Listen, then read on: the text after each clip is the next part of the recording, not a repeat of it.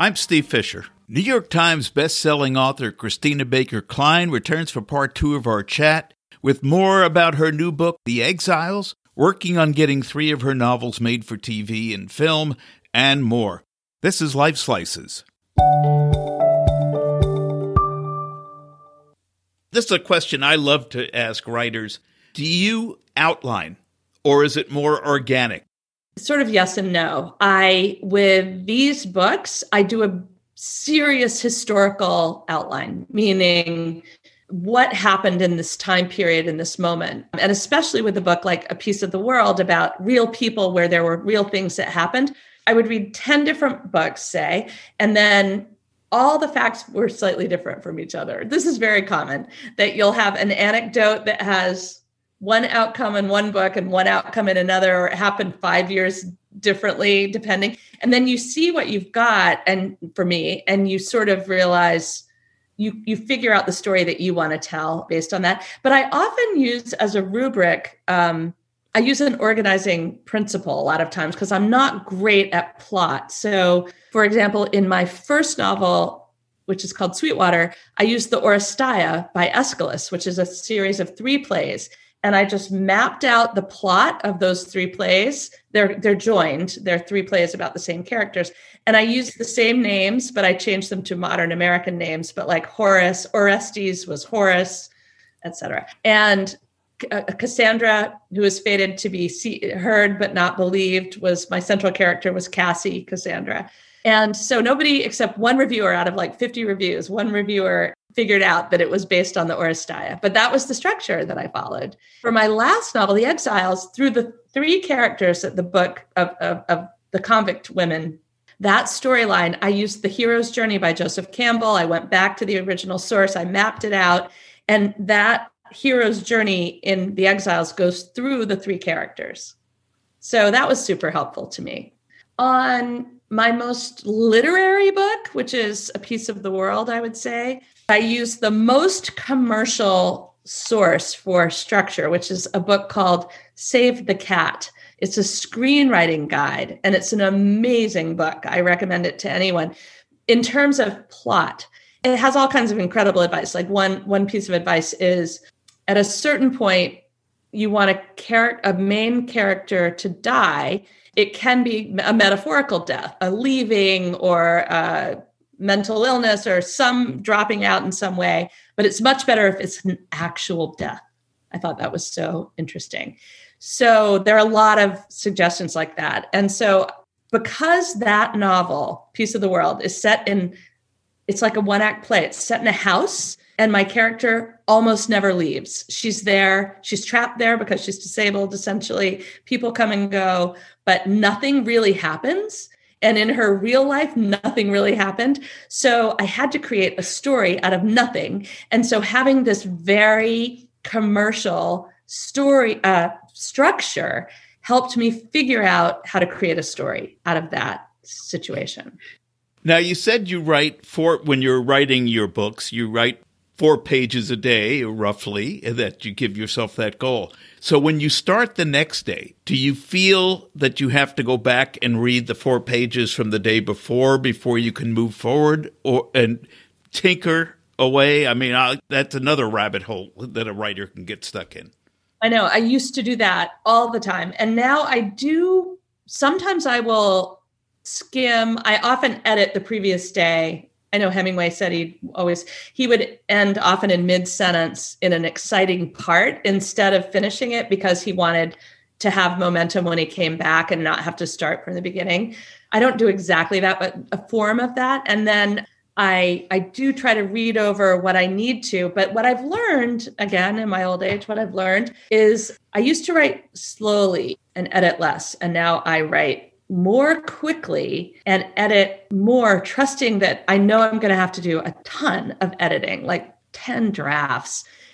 That part is really hard, but I do think I'm capturing lightning in a bottle. I do think that for example, I'll write a scene and then I'll just keep going and write it in a different way, like all dialogue, or I'll set myself tasks like that are kind of prompts that are now write a paragraph of description, and that might go somewhere else. And there's another thing I found about my own writing process, which is that when I'm dutifully doing my writing in the morning, sometimes I don't get at the moments of revelation that are my reader. Like if you go to Goodreads and look at quotes by Christina Baker Kline, all of those quotes from my books are the things that I wrote with a glass of wine at 5 p.m.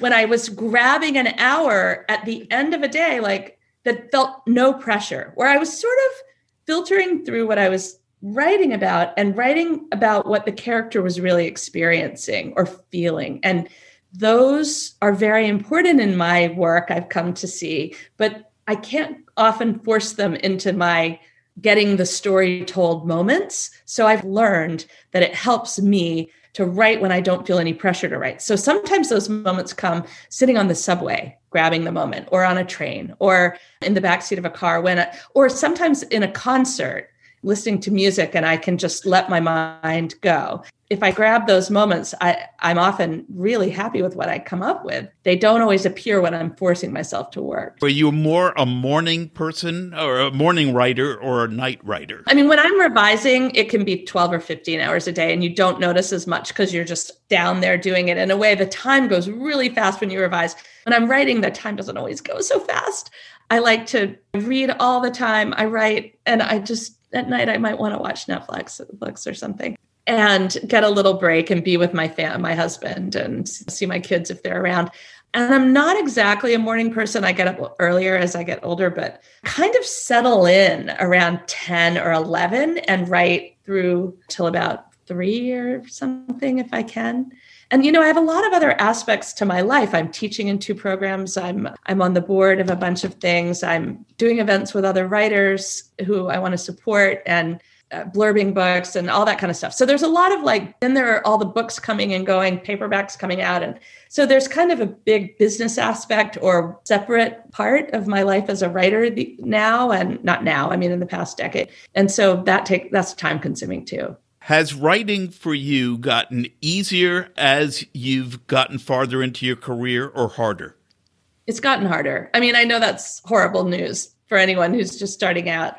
But the reason it's gotten harder is that I'm always pushing myself. I think my books have gotten better. The only thing that's easier is that I know I can finish a book. And let me tell you, that's no small thing. I mean, when I was in the middle of A Piece of the World, I said to my husband, I honestly don't know if this is a book. I don't know.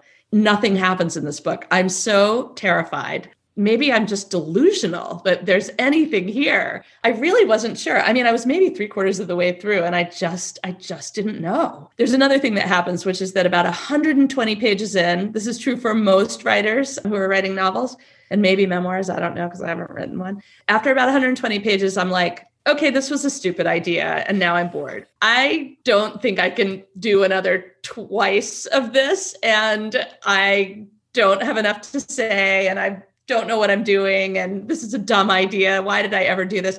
And, I think a lot of people put the book under their beds at that point, metaphorically under their beds or hidden in a file, and just start something else. And when I teach, I always tell my students you got to push through, because it's coming between page 100 and 200. You're going to feel this. You're going to feel that you made a terrible mistake. A lot of people give up and try something else, but they're always going to get back to that. It's like wherever you go, there you are. You're always going to get back to that place where you feel that you made a terrible mistake. How many unfinished manuscripts are you sitting on? None. I'm sitting on none because I've published every book I've ever written. But there was one book I started right before Orphan Train, and it was called The Dream House. And it was all sort of planned out. I wrote 60 pages of it.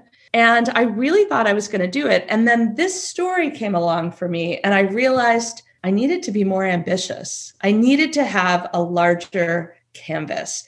And The Dream House, I could already see the publication trajectory. It was going to come out and sell a number of copies and be okay, but it wasn't going to change anyone's life, and certainly not mine. And I just felt that if I kept writing books like that, I would end up with a certain kind of career that I wasn't prepared to settle into. So that book became, I think I published those 60 pages as 3 different stories eventually in literary magazines. And so that was a nice outcome, but I never wrote that book. And at this point, I feel like I have to write. I feel like I've set a bar for myself of writing books in which stuff happens. Do you have a sounding board that you work with? Does your husband read your pages as you're going? Does your editor? I mean, or do you just want to keep it all private?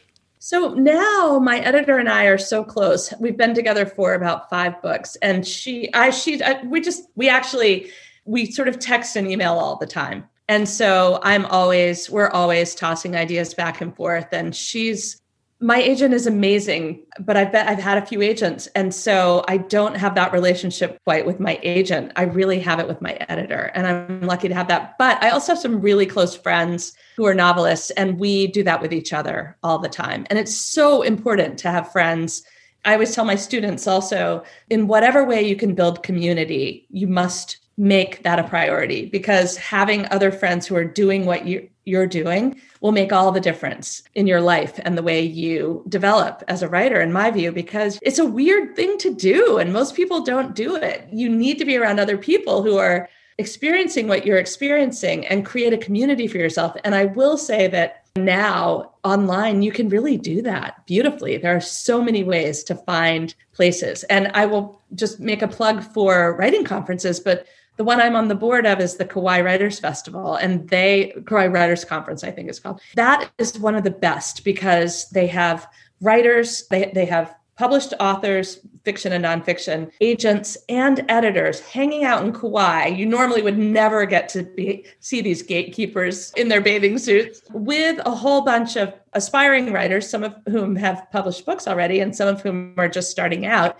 And it's super casual but great, interesting sessions and opportunities to work personally with writers and agents and editors. And I've seen so many book deals come out of this conference. You have to schlep yourself to Hawaii and pay the fee to go to the conference, but it's amazing. So it's really, I can't even tell you how many books I've seen published by participants in that conference. And it's just a great way to meet people. And even, as I said, even better in a way, these writers are meeting each other and creating community among themselves. Well, I've always found, for me anyway, when I share pages with somebody, if I haven't finished the project, both good and bad comments can affect me. And that if somebody says, this is terrible, what are you doing? Then I start questioning myself, and vice versa. If they say, this is really good, then I kind of get stuck and I go, oh, I don't know if I can keep this going. I agree with you. I don't share pages until my novel is really ready to be seen, even with my editor. I mean, I know that she has maybe 3 good reads in her of my book, and that's amazing. She's a real editor, meaning she really edits on the page. I know a lot of people don't these days. I feel lucky about that, but I also don't want to try her patience, and I don't want to embarrass myself, and I don't want to give her things when they're too raw or she won't be able to do a real edit on it. So I wait a long time before I show anybody anything. And then I don't share it with a lot of people. Only a couple of people I really trust. Does your husband read your books? He was the first reader for everything toward the beginning when he was an English literature PhD candidate. And then he went into television and doesn't have any time to read all my books in advance anymore. I don't need that so much from him anymore. We have other things to talk about, and I get really mad when he criticizes me. So it's probably better to keep it separate. What about your children? Have they read your work? They're slowly reading my books. My oldest son, I remember his classic line from high school when he said to me, I was like, hey, didn't just read Orphan Train. Like, a lot of people are reading this book and like it. And he said, I'm just not sure I want to be that close to the inside of your brain. Which, by the way, is totally legitimate, because sometimes when you read books by friends, you're like, oh, this is interesting. I'm learning a lot about this person, So I don't want to force it on them. My second son has been making a sort of task of reading my books. And with Exiles, you and I talked before we got on this podcast, Steve, about some of the surprises, that there are some shocking things. He wrote me a text, and this gives nothing away. He just said, oh my God, I can't believe you did that. I have to walk around the block to calm myself down. I can understand. I kind of felt that way too. And then he called me and he's like, all right, explain yourself. I think as you said, the book goes on, it makes sense. But I do understand that there are some shocking things that happen in that book. You are now at the point you have gotten the golden ticket, in a sense, in that three of your books are in development as TV series or films. What is that like? It's great in terms of when the book comes out and you get the Hollywood Reporter, Variety, splashy announcement. That's great because people pay attention to that. I have learned it all takes so much time that it's very much hurry up and wait. So, I think a total of 5 of my books have been optioned. The last 3 books keep getting optioned, and there's all this movement. Then COVID happened. We had signed on a huge star, a huge director for Orphan Train. All of that fell through in March of 2020 because of COVID, and they had a great script by a major screenwriter and all of this stuff. Now they're pivoting to television for Orphan Train. So they have big plans and it's fun to hear about, but I don't know what will happen with that. I will say that with Exiles, it's an all-female production team. Steve, as you and I have discussed, it's called Made Up Stories.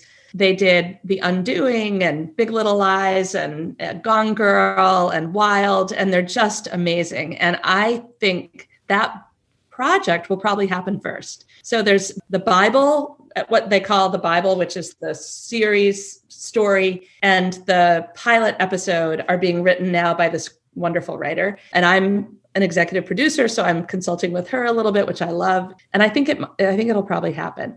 So that's exciting, but I'm also not holding my breath. Is it following the book? Or, if the Bible is written out, I'm guessing that they've outlined the different episodes. And have they stuck pretty much to your book, or have things changed? I won't know exactly until I see the pilot and the Bible. But I think their goal is to tell my stories, but actually to expand them. Like, for example, I have a character named Olive, one of my favorite characters. She's sort of a bawdy prostitute.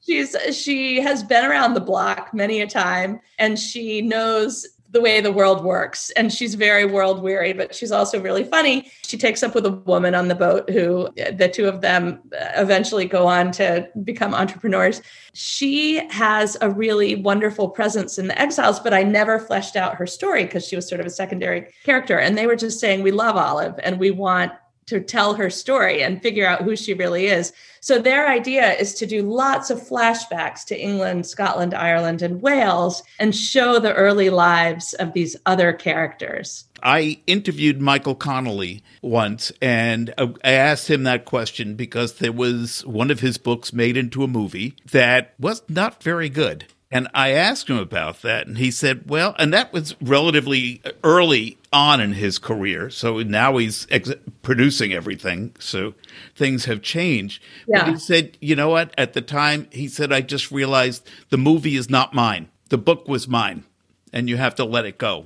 I think I felt that way for a while, but now that I'm executive producing this one, I asked for executive producer credit on Orphan Train, and they said, yes, I do care. It doesn't mean it's going to be good. It's actually really hard to make a good movie. Someone said it's as hard to make a bad movie as it is to make a good movie. I mean, it all takes work, and you don't necessarily know for a long time, even in a series or anything. I think what I understand from the Hollywood world that I have friends in is that when you're on a bad movie, you can tell that it's not good, but the line between a great movie and a mediocre movie, it sometimes comes down to editing and the director's vision and things that you can't see when it's in process. So I don't take for granted that these are going to be good movies. I mean, I don't know, or good series. I of course do care. I would like for them to be good. But an interesting thing about publishing is that it doesn't matter that much. You still, even if it doesn't get great reviews, it helps your book. It helps your book. So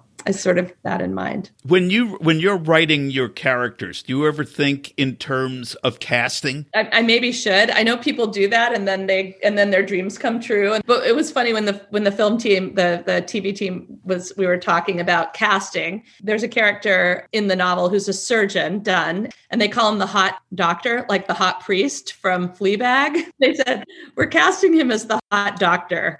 And they were talking about Paul Mescal, who's this sort of hot young actor who was in Sally Rooney's adaptation of Sally Rooney novel. And so I kind of laughed and loved that idea. I was like, if I'd thought about that when I was writing the character, maybe I would have done some different things. But I haven't really done that. But I like that. I do like, maybe I should do that for the next one. Is there a particular thematic thread that runs through your books? Gosh, you know, the funny thing or the interesting thing about being reviewed is that reviewers will tell you your themes, even if you didn't always know what they were. And so reviewers tell me, I'm interested in the poor and the dispossessed in these recent books. I want to tell stories of little known pieces of history that have been hidden or obscured because they're immigrant stories or other kinds of displacement stories. So that's one thing. I think my novels are character driven. I often write about family secrets in one way or another, things that have been kept secret, that secrets that fester and destroy people's lives. Even though I've written these three novels are set in the past and my new one is as well, I also would like to go back to writing contemporary fiction and see where it takes me. I have a friend, Lily King, who's a novelist, and she wrote Euphoria, which is about Margaret Mead, based on her life story. And then she went back to writing. She wrote Writers and Lovers, which came out last year and is a wonderful novel. It's done really well. And I was doing an event with her and I said, but she said, oh my gosh, all the research, you know, for historical novels or novels set in the past. And I said, I know, but you had to research the 90s, right? And she's like, no, I lived through the 90s. I didn't do any research at all. It was much faster. So then I got jealous and I thought, I need to write another contemporary novel and not do all this research. But yeah, I would say that those things are my themes. And lately, I mean, I have written stories with male protagonists, novels, and have written from men's point of view, but I tend to write novels with female protagonists because women's stories are told less, and I'm really interested in them, especially throughout history. Very often, men are chastised for writing women characters in the sense that they never get them right. Do you feel a special pressure when you're writing a male character? How do I get into the brain of a male? Yeah, I do. And there's also a whole question of writing anybody who's not from your cultural background, and the idea of appropriation and of what we can as human beings, what we are allowed to express, what we have the authority to express, what we have the right to express, and the ability. Humans who pay attention to human nature can write about anything. Actually, I believe that. But I also am hugely sensitive to the idea that there are certain stories and certain perspectives that white writers should think twice about covering. And I dealt with that directly in The Exiles. I went into this novel planning to write about convict women who are poor white women from, you know, as I said, the bottom of the social ladder from Britain. When I got to Australia to do research, I realized that this story of what happened to the Aboriginal Tasmanian people was at exactly the same time period. The major battles and the major displacement happened in the 1840s and surrounding period, and that it would be irresponsible of me not to illuminate that history. And so I wrote in the third person, not in the first person, about that. And I also wrote about a child's experience, not an adult's experience, which I think mitigated some of the issues. But at the same time, I was very, very aware of stepping into serious potholes. And I worked with two sensitivity readers that my publisher brought in. But even before that, I worked with sort of the world expert on Tasmanian Aboriginal history, a professor named Gregory Lehman, who's written many books and articles, consulted for films, with museums, with other writers, with galleries, with universities, and he teaches Tasmanian studies and history. He was fantastic and read my novel and was very helpful in making sure that I was sensitive and got the facts right. You kind of alluded to this, but what most writers, or a lot of writers, are taught in the beginning, write what you know. That drives me crazy because it kind of implies that you have to live it to know it. But if you immerse yourself in the research of knowing the time period, is that just as effective as living through something? I think that write your way into knowing is a way that I approach my stories, because I no longer write what I know at all. I write things I know nothing about, and I'm learning. And I always think of myself as that character, Harold and the Purple Crayon. I don't know if you know that children's book where he writes his way into the story. He has to open the door, so he has to draw the door frame and then has to draw the door knob before he can turn it and go into the room. He has to draw the boat before he can go across the water.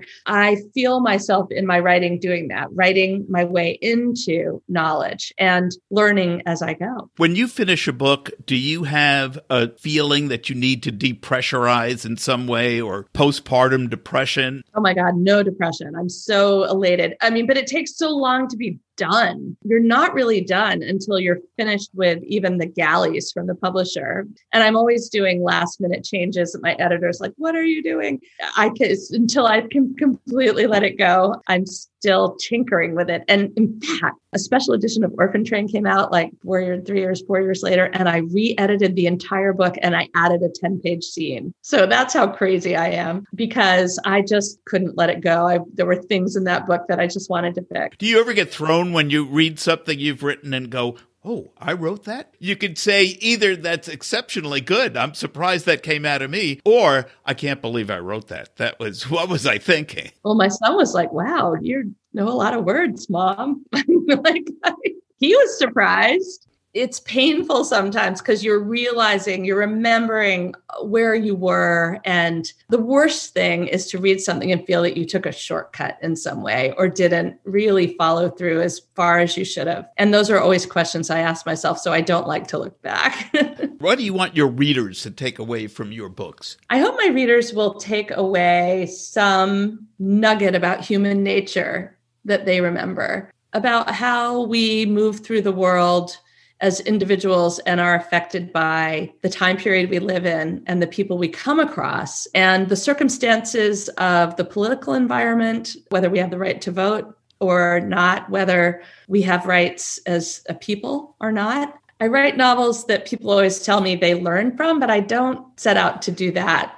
I want people to be swept up in a story and come away with some new understanding, perhaps, about a time period and a place and a way of being. What advice would you give to a fledgling writer of any age who says, I want to be a writer, I want to write books? Well, the first thing I would say is what I say to my own children, which is you may pursue the arts, but just understand that your avocation may not be your vocation. And you need to have a marketable skill, and you need to know that you can work, and you need to assume that you will work in addition to doing the thing you love. And you may make a living at it, but you can't count on that. You have to love it enough to do it without waiting for that day that you're going to get your big break. Well, Christina Baker Kline, I am very appreciative of you being here. Very fascinating stuff. And I love your books. To anyone who hasn't read your books yet, I say go out and get one now, because it's the closest thing to actually watching a movie or a TV series without staring at a screen, unless you get the electronic version and read it on Kindle or something.